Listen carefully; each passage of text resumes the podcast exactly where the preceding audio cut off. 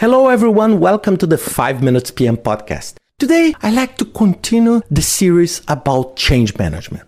And now I want to talk about the change curve. And the change curve is so important because we need to understand what happened with people's behavior and people's ability to perform a work when they face change. Again, if you recall the podcast of last week, I said a lot about the need for change, the benefit of a proper change management. So to do that, I want to give you an analogy with a roller coaster. So imagine a roller coaster, okay?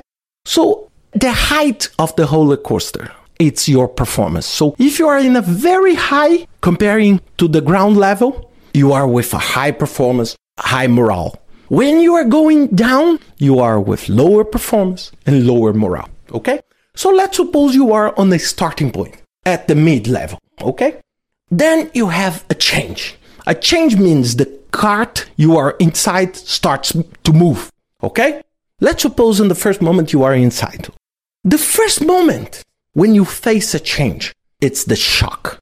The shock means, what? I cannot believe this happened. I cannot believe this cart is moving and I cannot stop it. Then immediately you go to the second step. It's the denial. It's when you say, this is nothing. This is nothing. I'm well. Nothing will happen. I'm strong. I'm brave. I can overcome this. But this denial lasts maybe 10 seconds, maybe 15 seconds until you reach the top. And look, the move between the shock and the denial was promoted by the engine of the roller coaster that brought you up. But then when they leave you at the top, what happened immediately? You, almost at the lightning speed, go down. Go down and go down heavily. Means your performance, your morale, your happiness go down almost immediately. And then you go to the third stage. It's anger or blame. This is the time that you become very angry with the change. Why I'm here?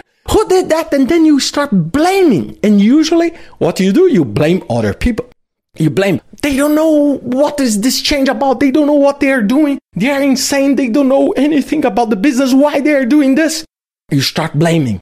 But your blame does not stop the cart. Then when you reach very close to the button, you have another stage. Is when you stop blaming others and you start self blaming. And then you say, Why I'm here? I'm so incompetent. 10 years ago, I should have done differently. Why I did that? Why I did this? So you start to move towards the fifth stage. That is the most dangerous one. Is the depression and confusion. It's when you are at the bottom you have a clear sense of loss of control. You have a clear sense of confusion. So you don't know, will I be able to cope with the change or not? What will happen?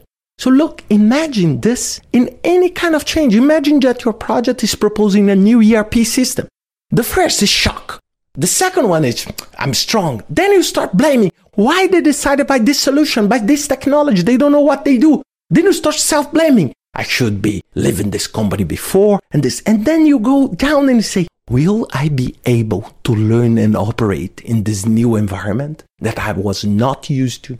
And after this depression, you need to go to an acceptance mode. Maybe it takes a while. Maybe your roller coaster will be a little bit longer. But then you need to realize that I cannot change this. I need to accept and move forward. And then you go to the final step on the problem solving. And then you start going up again. But then at this time, you don't need engines anymore because your will will make you go up.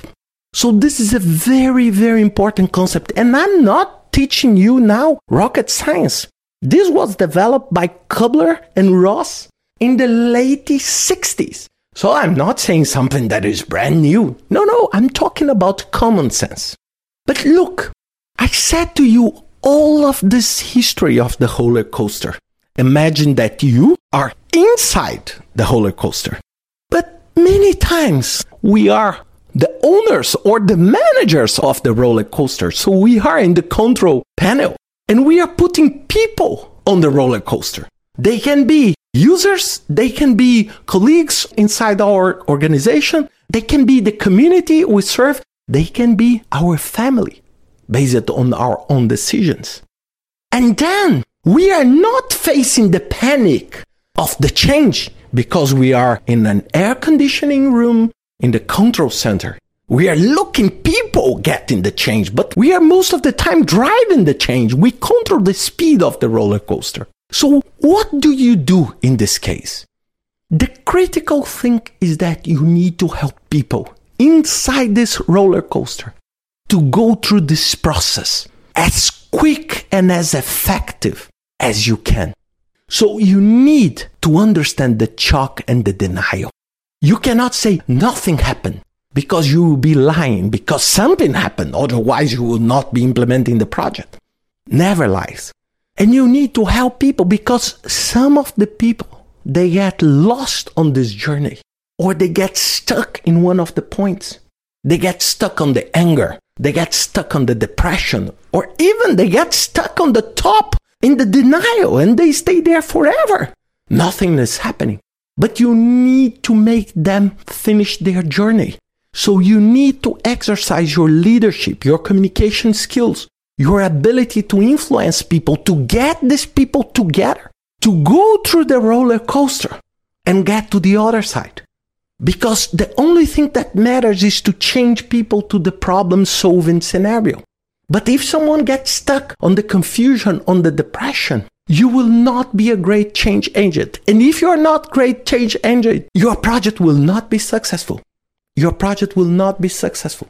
So it's very, very important that you understand this. So this is what brought me to do this course is to understand better these aspects. Remember, I'm a chemical engineer, so it's very important that I understand all the soft side so I can help people to make this journey faster and more effective. So I hope with these two podcasts, you learned a little bit more about change management. I recommend that you read more and understand more this aspect. It will be a great asset for you as a project manager.